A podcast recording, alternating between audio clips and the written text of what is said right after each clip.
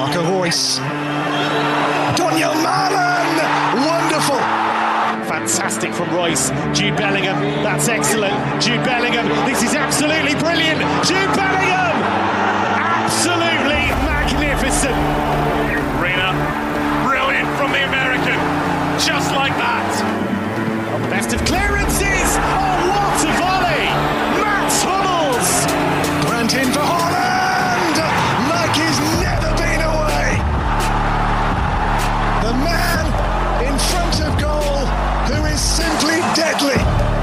Hey, welcome back to the BVB podcast. My name's Jake, joined as always by Carver. How are you doing, man? How's it going? I'm doing well, thanks. So we got a special guest joining us this week. We are going to be talking about the Haller update. I know we didn't allude to anything. We were questioning what was going to happen with Haller. So we are going to talk about him and his health updates. We're going to do a recap of our Pokal match.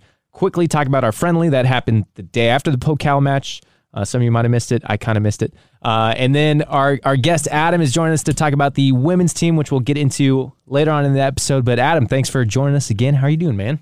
Good. Anytime is a fun time to chat with you guys about Dortmund. So I'm very excited to be on again. Appreciate you asking me.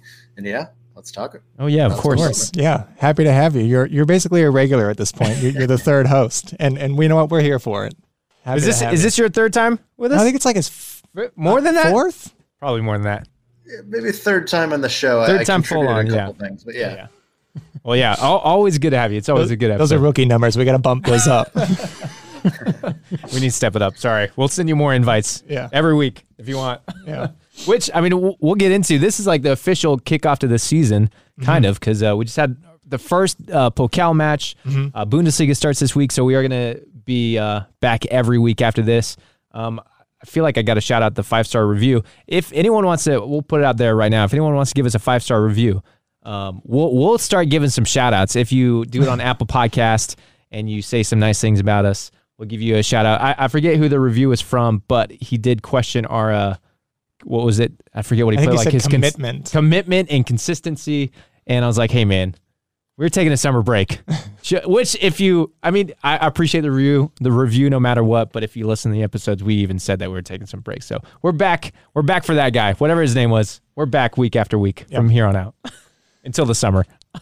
Yeah. You guys were not alone, taking a bit of a summer break. I think everyone it was a lot of football, and there's going to be a lot of football going ahead. So taking a few weeks off, really just was a few weeks, was absolutely necessary. Yeah.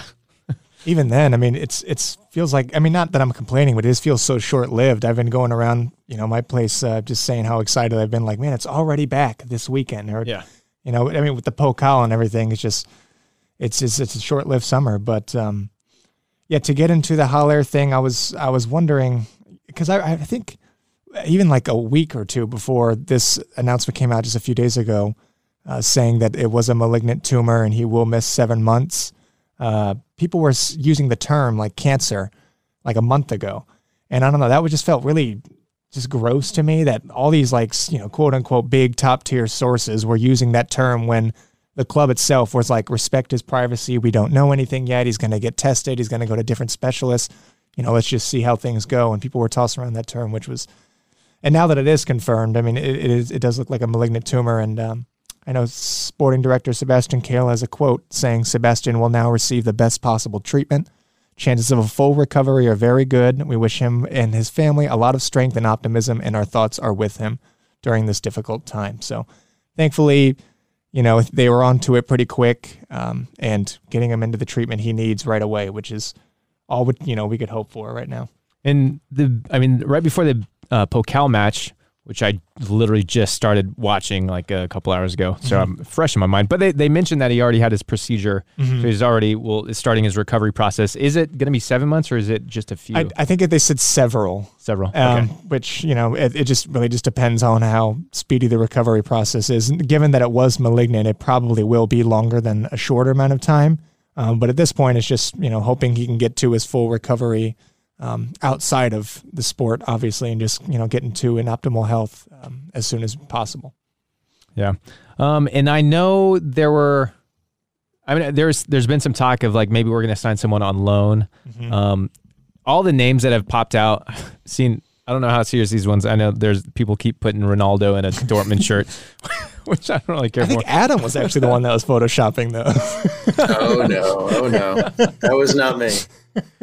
Were there any names that stuck out to you, either of you? That I'm going to go Adam. Yeah, any names that stuck out to you? I mean, obviously, seeing the Ronaldo rumors were, yeah, it was a hilarious couple of hours when it seemed like people actually thought that that was a thing. I saw another one today. It's been more than a couple hours. They're still floating around. Oh, gosh. Yeah. It might just be our timeline. Maybe, yeah. I can't really say too many stuck out to me. One that was interesting to me, because I always pictured, I always wondered what it would be like to have him in Dortmund for a brief time. And I saw the name Anthony Modeste floated a little bit. And just like, you know, getting him on like a 6-month loan would have been kind of cool, just to finally, like, you know, he's been rumored, you know, off and on for like, I don't know, he was an Aubameyang replacement at some point, I think, back in the day when we were trying to replace him.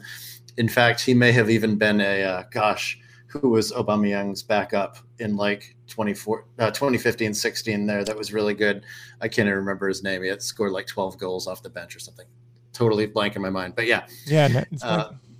But then I think Modeste is hurt too. I think I saw he came off came out of the cup game with an injury, so I don't know if he's out long term or anything, but hopefully it was just a knock for him. But yeah, I don't see like making a big signing when we have Adeyemi, we have Daniel Malen, we have Youssoufa Moukoko. To bring someone in would basically, you know, why are we bringing multiple guys in for $30 million then?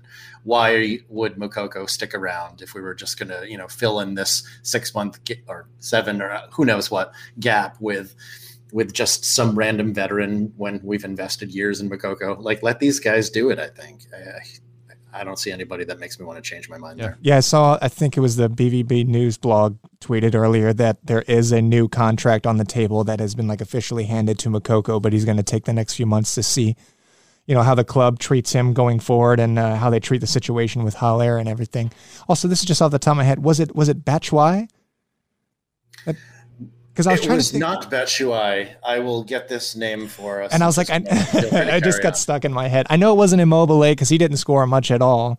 But anyway, I know another rumor or another name that's popped up on that list that's also been linked to us for like what seems like a century now is Edin Dzeko, which I liked that one. That one was that name stuck out to me, at least compared to most of the other people. But that and Batshuayi as well, because Batshuayi has been a part of the Chelsea loan army since he arrived at Chelsea, which was what, like a 2015 or something like that. He's been on loan for several years now, and he just can't seem to find a place where he can actually go and get some regular minutes. So I know it would be another loan, but at the same time, at least it'd be to a place where he has found success and has found a club where the supporting fan base actually gives him the support he needs.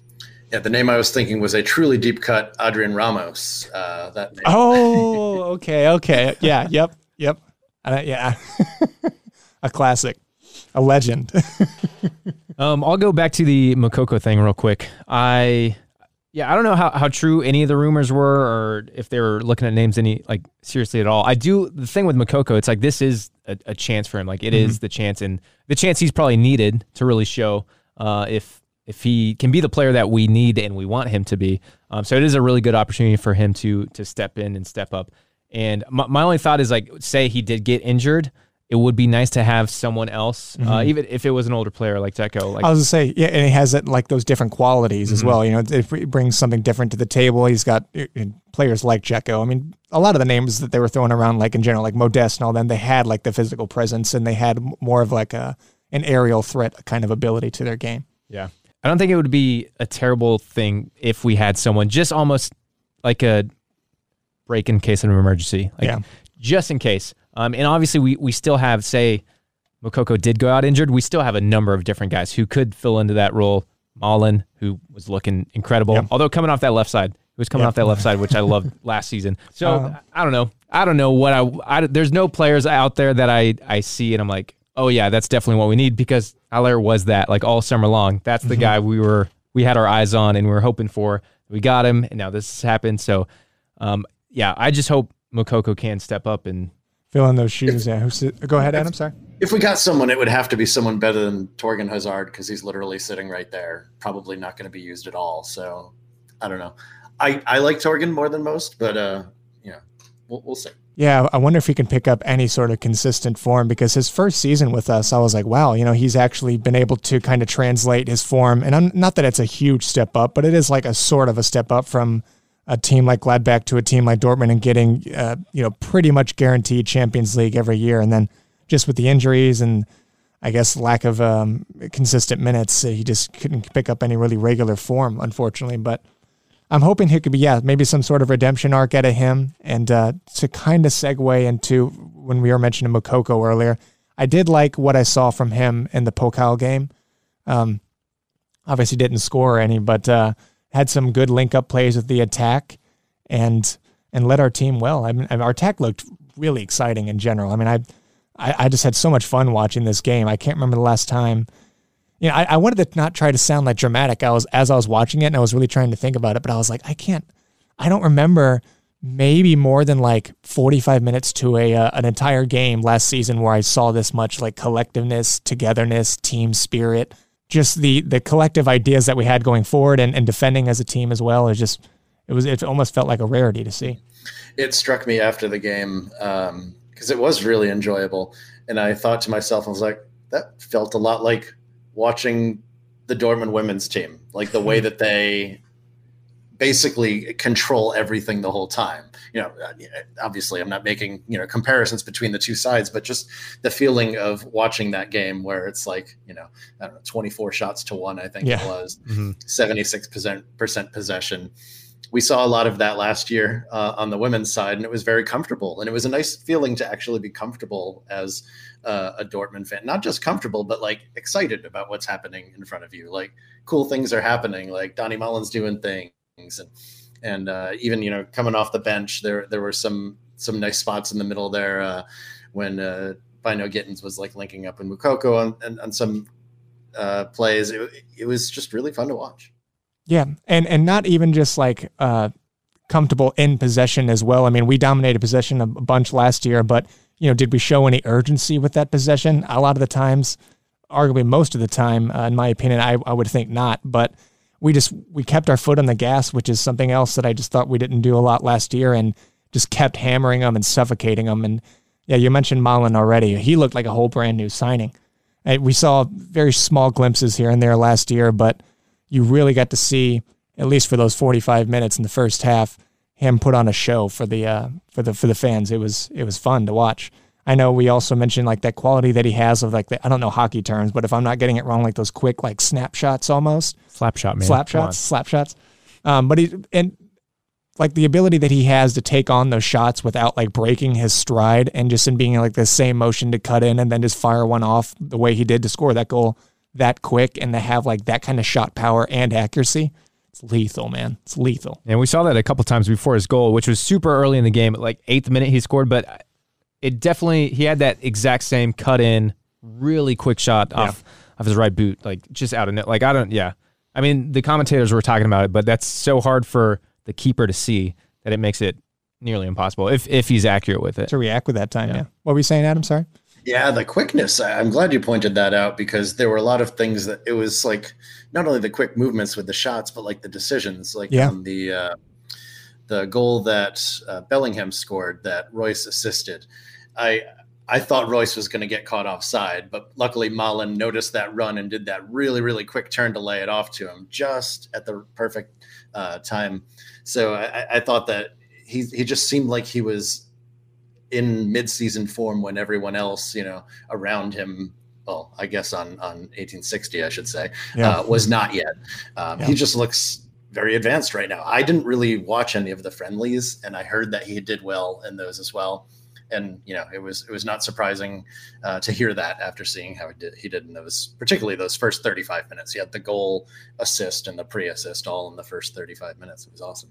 Yeah, and I'm glad Terzic is giving him the confidence and backing that Malen really needs going into his second season to give him some regular minutes because he keeps getting more and more of those, the time on the pitch he's going to keep picking up for him. And, we're here for it. I know you and I, Jake, were defending him last year and saying, like, this, some players just need time, and Malen is just one of those players that needs more time. Yeah. And he's really starting to prove himself.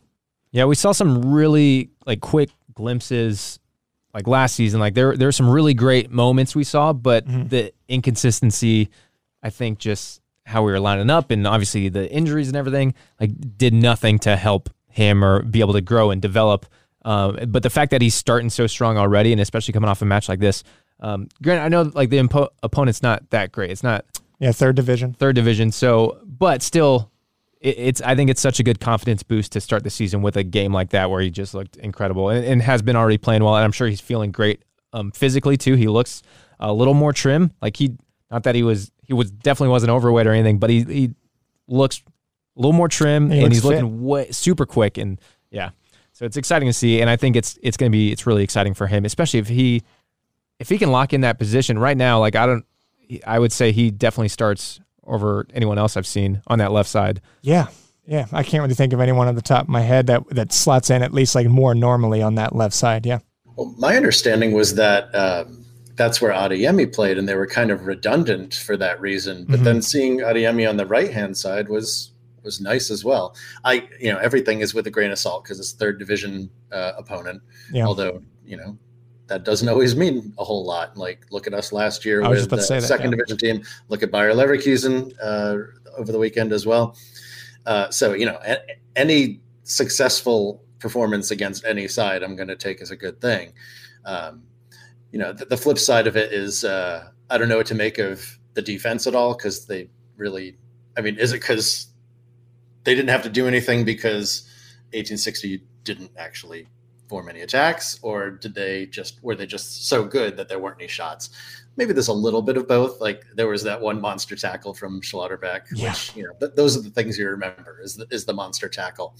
But yeah, I was trying to remember, were there no shots because they were just so cohesive? There wasn't any last ditch stuff going on. How many times, Akanji had to run back and do that last ditch tackle. And, that those are the things you remember, but you remember them because they were put in this shitty situation and had to make up for it. It says a lot that there weren't those shitty situations to make up for it. Yeah, I know Kobel wasn't tested too much, but it did look like at times we were still vulnerable on those little counterattacks here and there. They were going down the wings and again, one of those moments where you're looking when they're coming at you with pace on the wings, and you're like, man, there's maybe two of us back. Again, a number six would really help in that situation, and or just focusing on being more compact at the back as well, which I know now that Sule came out at half and he's picked up that knock, I think it's a 2 to 3 week thing. Terzic was saying that he felt something in his thigh.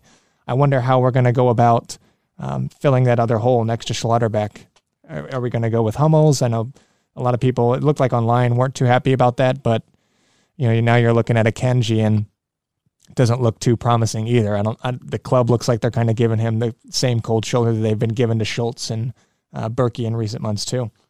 Adam, I do have a question for you, but real quick, as we're talking through the game, we've mentioned stuff here and there. I just want to run through the lineup real quick. It was Kobel in goal. We had Guerrero left back, Schlotterbeck, Sule in the middle, center backs, not middle of the park.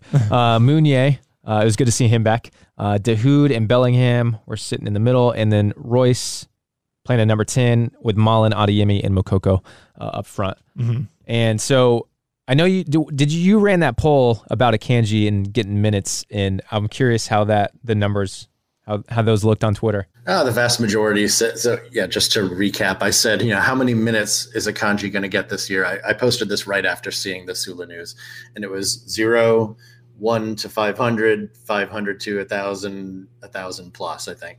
About almost half said 0. There's a lot of people that are convinced he's going. Maybe there were 20% that saw him getting 500 plus minutes, which led to a question I was going to ask you guys, at what price is it worth keeping Akanji and then just letting him walk to have that safety net of a pretty damn good center back as the number 3 or 4 option? I was just looking at that online earlier today too. I know he's only got 1 year, and people are he's obviously doesn't want to extend with us, and he's not. And Terzic and it looks, I think if I'm not wrong, Terzic and Kale both said he's not in their long-term plans. But at the same time, something goes awry, which looks like it already is with, 2 very valuable players. I know one's in attack, but You know, Sule's been injury prone, looks like a good amount of his career. Hummels picks up knocks in here and there, especially as he gets older.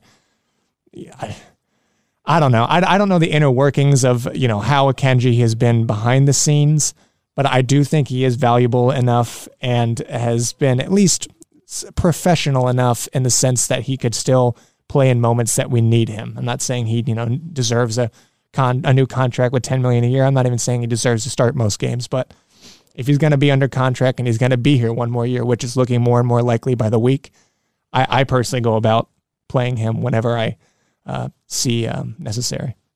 Yeah, I think it kind of comes down to his attitude, because who really knows what's going on, but we've heard like the attitude's not great, and obviously he didn't want to sign a contract, which is an extension, which is why we have that perception that he doesn't want to be here. And I know, like, from what we see, like his hopes were Man United, and it looks like, I don't know if anything's coming through from Man United. Yeah. So I mentioned it last time. It's like, man, you can't just put to Akanji. You can't just mention or put all your eggs in this Man United basket if that's not what's going to happen. And so I think maybe if this is going to be a reality check for him, and if he maybe hunkers down and is like, okay, maybe it's not so bad at Dortmund, but like really realizes that, because I don't think the club environment isn't a terrible, like it's not a bad club to be at. Like our facilities and everything is like, I don't know, it's a pretty great situation at Dortmund, I think. So if he can almost suck it up and have a good attitude about it, then yeah, I think he's right up there at maybe he sits behind Sule and Schlotterbeck as our third best center back. Yeah, I was going to say it's a tough year for him to suck it up though, because I know he's going to want minutes ahead of the World Cup. Yeah. Then again, maybe he'll be the only player still healthy around the World Cup, and he'll get to play by default. Who knows? But I mean, I haven't heard any, you know, difficulty in the background, but you know, there could be that. I was gonna say pretty much that exact same thing too, Adam, of like, that's what's even made it even more confusing for me is players when they want to either play for their national team for a tournament, and on top of that want like a new contract, whether it's, you know, at the same club or elsewhere, and they want it to be as big as Akanji wants it to be, why wouldn't you be trying to be as professional as you can be and performing at your absolute best? It looks like the window is closing really rapidly for pretty much any team that he wanted to go to, or at least thought about. I know, you know, rumors range from like Juventus, which that hole pretty much is, or that window is pretty much gone. United doesn't look like it's going to happen. Chelsea for a little while I thought could happen because they're losing so many center backs. That doesn't look like it's going to happen anymore. Inter, same thing. I'm not sure if there's any other options at the moment besides just to really, you know, put your head down and try to perform at your best, and not even necessarily for a new contract. If it's less of a priority for them as you getting to the World Cup and playing for your national team, then that should be your motivation as well. Yeah, I mean, personally, if an offer came in for like $8 million or something, I would rather keep him than sell him for that fee. I think the $8 million is what we should pay to have that insurance at the back for a season like this. You know, especially where we've got a couple issues already. You know, what is the figure that would change my mind? Is it 12? Is it 15? You know, maybe 15 is, I feel a little different.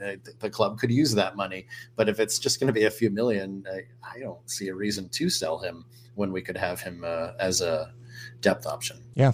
Yeah. He's worth way more than 8 too. I agree with you. With Sule and Schlotterbeck, do you think like he could be a starter? Like, could he fight or be good enough to like knock one of them out? For Sule or Schlotterbeck? Yeah. No, I say no. Adam? No, I do think that it would be interesting if they did start experimenting with a back three. And if Hummels was that quarterback, I think Akanji would be a good option on one of the outside spots. What is the right side? He likes better. So, I mean, he would give us the flexibility to maybe try three. If he was sold and we didn't bring anybody in, there's no chance we're going to be able to even try three at the back, because all of a sudden there's no Zagadous to use. There's no Kondratiches to use. Like, we're pretty thin back there. Yeah. Yeah. It's a tough situation for both ends of the pitch, attack and defense. It was such a phenomenal summer so far, the transfer window, and then just everything that's been going on recently in the last few weeks now, it's just kind of like a big question mark of how this season's going to go. I was saying last week that a back three, I think, would work at least for the, you know, the opening month or so of the season, when you're not having like a, you know, Champions League and then switching every 2 or 3 days to the league, and you have like a, you know, full week to prepare for other games. I think a back three could be feasible, but it just depends, I guess, how August goes with Akanji and everything. So to we'll quickly wrap this Pokal game. I just want to know if there's any other stuff that like stuck out to you guys. Standout performances, Malen obviously up there. I mean, my one note from this is you kind of mentioned it earlier about Adeyemi and Malen maybe playing on one side, but seeing Adeyemi on the right, I see them like as very similar players, and they're both super quick, and I think that's just extremely threatening. I love having those like just this like dual attack coming in from the wings where they can cut real quick, and they have that pace and that speed, and they both have. I know Adeyemi's goal was a little. It wasn't the most accurate shot. It bounced in. It wasn't great goalkeeping, but it went in. And to have that threat on both sides, I think, is really exciting, especially with maybe our striker situation a bit of a mystery at the moment. So I really like that attacking presence. Is there anything that stuck out to you guys besides? I mean, just Bellingham is still great. I was going to talk about Bellingham too. We can talk about Bellingham, yeah, and I think that's because we've gotten to the point now that Bellingham, his 10 out of 10 is just a given at this point. Yeah. Like. He's just so good. Yeah, I was going to say the exact same thing. And I know he was mentioning, I forget what kind of, it might have been the podcast that he was doing with, Patrick Owomayela a few weeks back. And he was talking about how he kind of wants to be a little bit more like an advanced box-to-box midfielder, get in those areas where he can score more goals. And he was doing just that with that assist from Royce. And yeah, I can't say enough good things about Bellingham either. I feel like it's every week, but at the same time, I mean, if he keeps performing at that level, then it's granted. You know, it's yeah, it's a given. Yeah, I mean, on that note, as far as him getting more advanced, I think that's maybe why he can't do that so much is because we haven't really had a CDM, and so with our option coming in with Özcan, I'm going to mispronounce his name every single time I try to say it. I'm going to say it differently every time. Yeah. I'll figure it out eventually. Once we see him and I hear the commentators say it, I'll be able to pick it up. But once we see him, that's been frustrating too, that he's been injured coming into this. So we have not seen him at all. So hopefully he just like beds in well, and hopefully he can be that CDM that we need. And then maybe that will give Bellingham a little more flexibility and opportunity to move forward and get some more goals. Yeah, maybe we find that a proper six like Özcan feels a little bit like a third center back, like that extra cushion there. Yeah, it'll be very. I can't wait to see him. You know, I'm hearing like Lars Pullman like picking him as like the player of the year, and I'm like, ooh, I guess I haven't watched him like quite closely enough at Cologne. But I'm really excited to see him, you know, just having a player in a role that like seems like it was made for them is going to be fun. I completely agree. I'm going to be super excited to see him kind of tuck in almost at time. I mean, not to be a center back, but like tuck in between those two center backs and hopefully pick some passes out and plug up those holes because, you know, even though we're looking, you know, pretty stable and more stable compared to last year, at least so far against these kind of lowered competition, I still think we are kind of vulnerable on those counterattacks, and he could hopefully help pick out those crosses and everything and be a fireman in that sense. But go ahead. Well, we saw that last season with Chan kind of dropping back to that where we switched to like a back three while we're in the attack and seeing we see our fullbacks transition into wingbacks and go fly up the pitch. So if he's kind of familiar with that role or playing more of his CDM, he's probably more familiar with that role. So, yeah, that would be very exciting to see. I would like that a lot. Yeah. And that just solves the solution as far as do we have enough defenders to play a three-back? But if we can do that transitional movement with him dropping back, then, yeah, that's exciting. And it looks like he'll be back. I don't think he'll be back in time for the Leverkusen game. Maybe I'm wrong, but it looks like the progress on his recovery from his knock that he picked up during the summer is going pretty well, and hopefully he'll be back very soon. But to kind of, segue into the – preview against Leverkusen this week. I saw that also Leverkusen lost in the first round of the Pokal against Elversberg. Don't know pretty much anything about them, but I did watch the highlights, and it looked like they're having some struggles as well in different departments of their game. Holozek did score. I don't know if that was his first goal for Leverkusen or not, but like Adeyemi, it looks like they're both kind of gained some confidence as they're netting one early before the season even starts. So, and it was like Adeyemi's where it was a pretty. I was going to say that too. Yeah, I saw that as well. Yeah, I looked up Elversberg right before this. You know, they topped the fourth tier and they're brand new to the third tier and won their first game in the third division this season. Sounds like they haven't lost in this calendar year yet, which is pretty impressive. Wow. I thought I heard something like that too. Fourth and third tier, and you know, taking Leverkusen in the cup is pretty awesome. They lost in last year's cup to Mainz in the first round, but took them to penalties. Interesting. I mean, I know I was kind of dogging on we were playing a third division team, but it is the cup. Crazy stuff happens. Yeah. You mentioned it earlier, and so just I'm going to go right back to our recap, and just say to win that comfortably.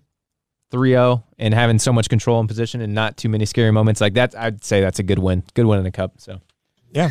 And to compare it with Leverkusen, I mean, things can happen in the cup. That's where you see like a weird 1-0 loss where things didn't fall your way, but they conceded 4 goals in this cup match, and that's a lot of goals to concede. I mean, and we can say it, we've been there, but yeah, it's not a good look. So I'm curious what that means for Leverkusen, besides, you know, not having to play midweek cup matches.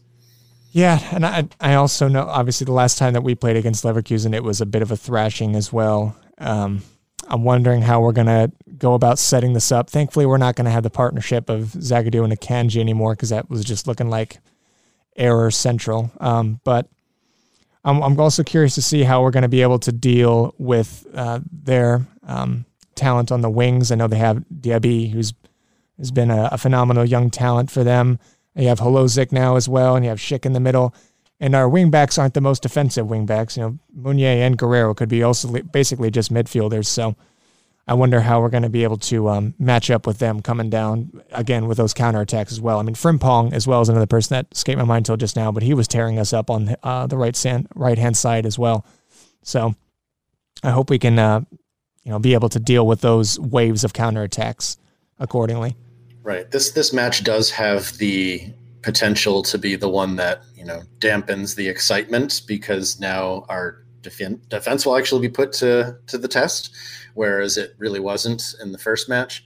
But then at the same time, Leverkusen's defense is going to be put to the test, you know, with our attack. So we could be seeing a lot of goals. Yeah.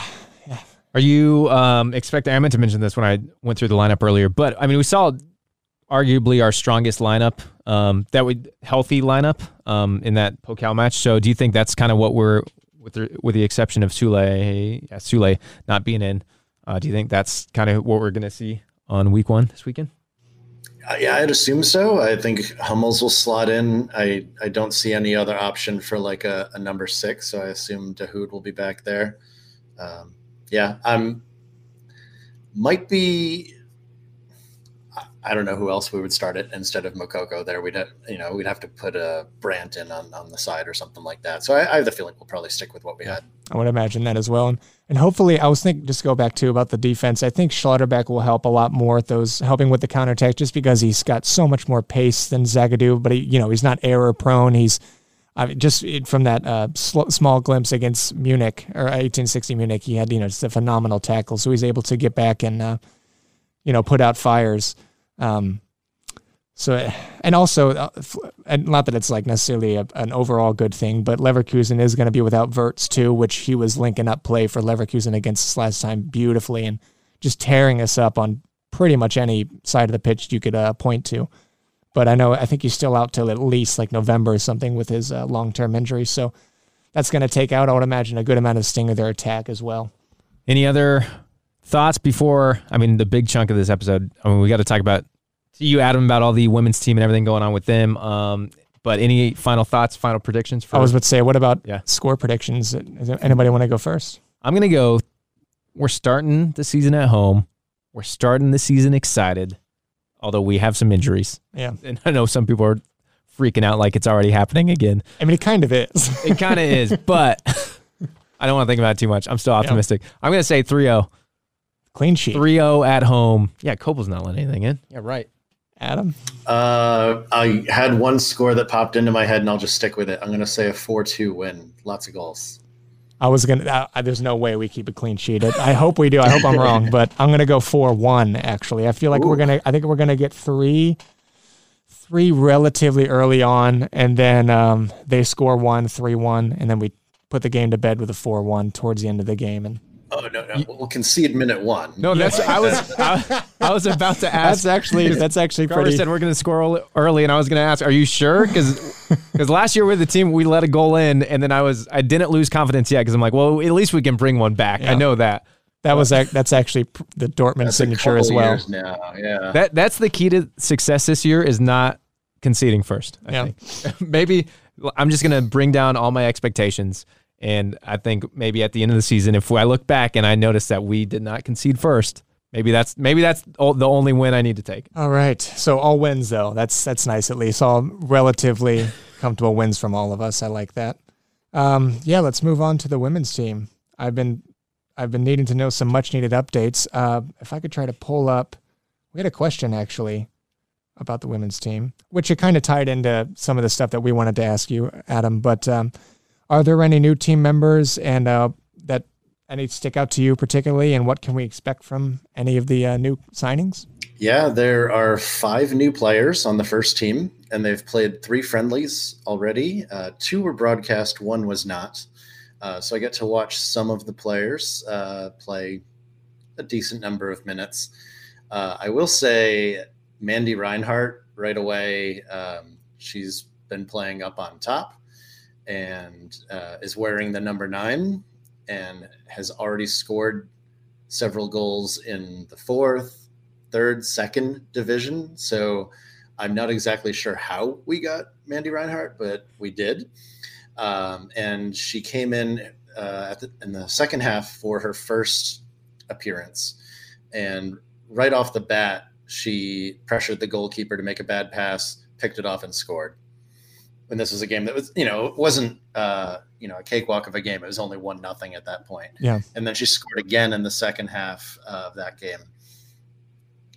Brilliant first touch. She got a pass in from Lisa Clement on the left side and I'm not even sure how she picked it up behind her and kicked it in front of her and just slotted away. So she seems like a very, very clean striker who can score from many different, any type of buildup. She just seems like I've seen her play a total of 90 minutes. Can I say she's a complete package? Maybe. She looks really great. Leah Offenberg is number 2. She was playing on the right wing, which surprised me because she was listed as a defender on the website, but she's been playing nothing but right wing so far. She's 19 years old, came from Bochum. First match, she came in the same time as Mandy. She assisted Leah Rocha-Harper on her goal. She played in the second match as well. I didn't really jot down any notes from that, but she is extremely fast. It reminded me a little bit of the Pokal match where we had so much speed going down both of the sides. She's very, very fast and will cause a lot of problems down there. Do you think these new signings are coming in, I assume, with the mentality or that are coming from higher divisions of one of the big reasons I'm coming here, not only the pull of, Dortmund are a newer team and who have a lot of talent, but also a team that can continue to climb these divisions and keep getting promoted? I would imagine if they're from higher divisions, they're probably having that sort of mentality. Yeah, I think that's the case. When they originally created the team, they didn't want to stock it with, second division players and whatnot, mm-hmm. because they would be playing way, way, way above the competition level. But now that we've moved up here and we've got some cup matches that are going to be coming up against third division competition, the cup that we're in can go all the way up to the third division. So that opens us up to, bringing in players of, I don't want to say a higher quality, but, other experience levels as well. And, because the core of the team is going to be the same. There's just a few players that came in. One of them is a center back, Nora Reckenbach. She came from Kickers Offenbach. So it's Reckenbach from Offenbach. I think I have that right. She's 27. She's mostly played center back, but it's hard for me to gauge exactly how she looks because, again, there isn't a ton of defending that goes on in some of these games, of course. But in the third match that wasn't televised, the game summary did say that she played a remarkable game. So that was nice to see. Marie Grotta is one that I can't find any information about. I don't know how old she is. I don't know where she came from.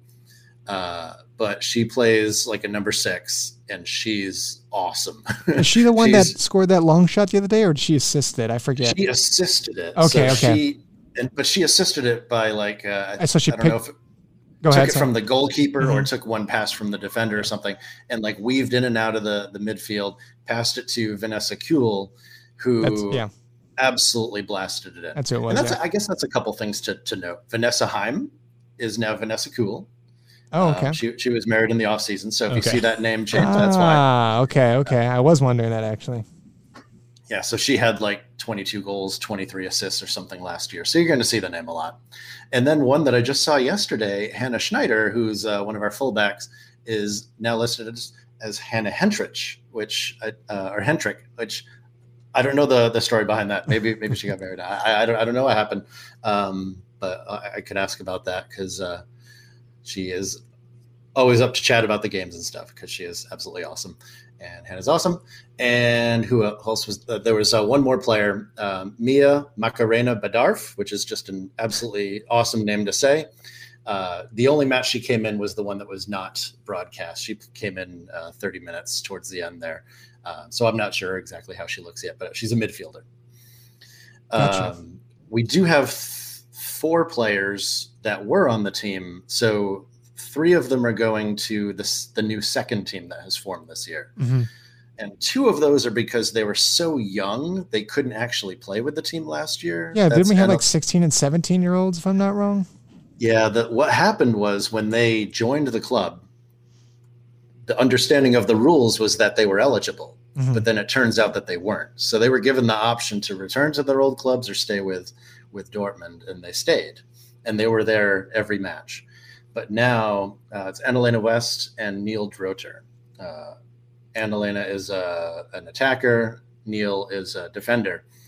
And what was awesome to see, Neil literally just turned 17, and she was captaining the second team in their first friendly. Wow, so that's awesome. That's a name to watch. I've heard that she's been really impressive in training. We haven't gotten to see her in a game yet, but it sounds like we have a good talent there. Lily Prinsen, a center back, went from the first team to the second team. She's just going to kind of work on things there. We were a little bit deep at center back, so she's going to play on the second team, be one of the leaders there, and help that team come up. And then Laura Hole is the only player who is not returning. So I don't know what the story is there, but she left the club.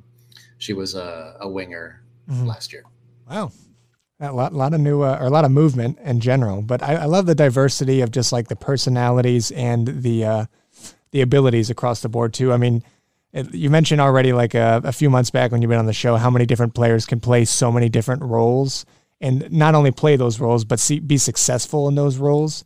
And just like you mentioned again, also the younger players going down to captain the second team. It looks like a lot of the players have the right mentality to want to go and actually make this women's team successful, which, and, you know, from what I have seen, I haven't seen much, but I have watched a handful of their games. And, yeah, the talent's there. Look, there's a lot of really talented players on that team. Yeah, I'm excited to start watching the second team, too. When it was announced, I was almost like, oh, my gosh, I poured my entire heart into this new team. Now there's a second team. How am I going to divide my attention? But they had their first friendly, as I mentioned. They won 5-0, so we might be looking at another very successful Dortmund team. The youngest player on the team, even younger than Neil, Michelle Holter, she came on in the second half, scored 2 goals and assisted 1. She doesn't turn 17 until December, so that's another player to keep an eye on. She looks like she's super tall, reminds me a little bit of Carolyn Call from the first team, who's like 18 years old and 6 feet tall. Mariana Naseva is 28 years old, one of the older players on the team, one of the veterans. She had a couple of assists in the half that she came on. So those are a couple names that popped out to me as players to watch, but I'm sure there will be more as we learn more about these players. Nice. As we are covered, did you have something? I did actually. Yeah, I just had like 2 other questions because now I'm very interested. I'm sorry if you already mentioned this already, but did you mention what division the second team would be in now? That's a good question. It's it's listed as the Kreisliga A qualification division, mm-hmm. which last year the team played in the Kreisliga A, which is the 7th tier. Yeah. And I had never heard of the qualification division, so I'm not exactly sure what that is. Strangely, like, it seems like it's not below the Kreisliga A, because one of the teams in the division with them is Solderholz, which was the team that finished second behind them last year and were really good. Yeah. So the fact that the new second team is in with Solderholz, I think, means it's not a given that they're going to finish top of this table, because Solderholz is really good.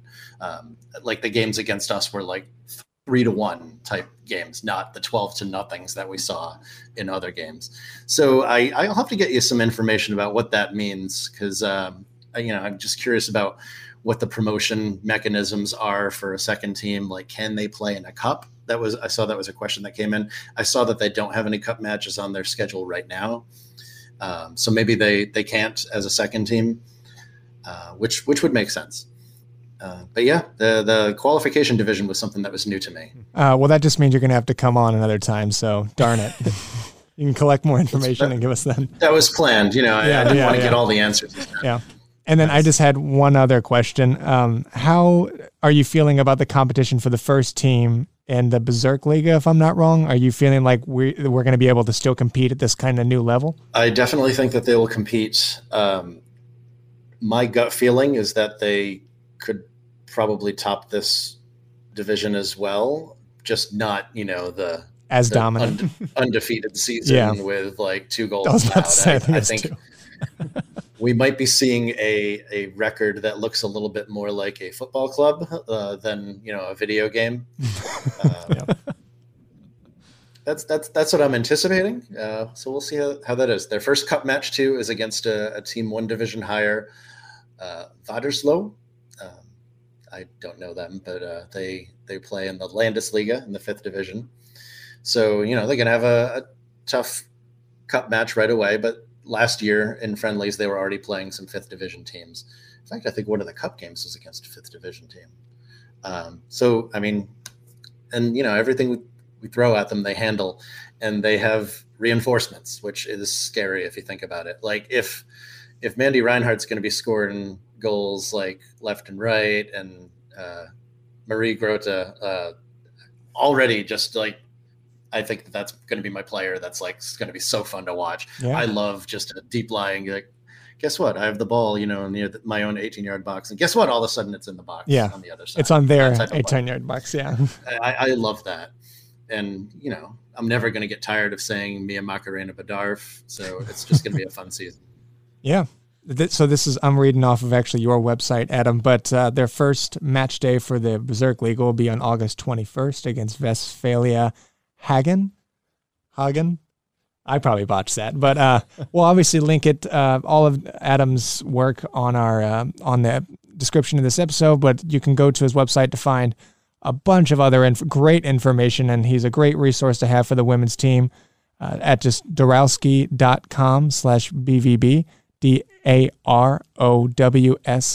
and he's also on Twitter at FoosballTwit. He's a regular at this point, so I'd imagine of his work. But if you're new around here, please be sure to check him out. Yeah, and if you're not on doing a full episode with us, we're definitely gonna have you to chime in with your women's updates throughout the episode. Mm-hmm. So we'll have that throughout too. Always happy to. Yeah, I love when people are interested in hearing about it. So literally just ask me about it anytime on Twitter. DMs are open. Always happy to talk about the women's team. I will say real quick, it's been so cool just like seeing the growth. Obviously last year was their first season, but it's seeing the growth through your Twitter account that I love. Because you last year you were always tweeting the videos and everything, but it just seems like recently so many more like replies and retweets, and like so many people are excited about the women's team. And it's just as been they really, should be, yeah, as they should be. But it's been so cool, like just watching your numbers on all your tweets just go up and up and up. It's like been really cool because that's where we can see like it is, and it's not just it's more than just like people in Germany, but like people in the States seem to be getting excited. Like our normal like U.S. Twitter sphere that we have here, like Dortmund Twitter sphere. It's like those people are getting excited about it too, which is awesome. Yeah, I love it, and it's so cool to see like when their new kit announcements and stuff, they're including the women's team. Yeah, I saw that too. Yeah, it's just great to see that it's just fully integrated. They were there at the family day that they just had at the stadium. It's just, the first year was great, and it looks like it's just going to build from there. And I love it. Yeah, I love that. Like you said, they're just including them in everything, and you would almost think it'd be easy for them to like not get too hyped yet, like when they were playing in the 7th division and everything. But yeah, they're fully part of the club and the organization, which is cool. And we get to watch all the games, which is also, we've mentioned it before, it's ridiculous that we could watch 7th division women's German women's soccer. But yeah, it's awesome. And just to clarify, they're the friendliest, which is to clarify, they are moving up to the 6th division this year. But yeah, you need to be a part of this history, and again, and a part of this long-term project. I know Adam's mentioned it on the show, countless times now, but the board chose to. Well, I guess the fans told the board to choose to not put the women's team in such a high division, but, make this a project to actually go and build a club from the ground up, which is, it's just for the love of the game. It's what a lot of people around the world that love about this sport. So, Adam, do you have any plans to get to Dortmund this year and the next year? I don't. I've wondered how in the world will I get there, because I've got kids, they're all in school, and the only time that you'd be able to go is like in the summer. And that's of course when the games are not happening.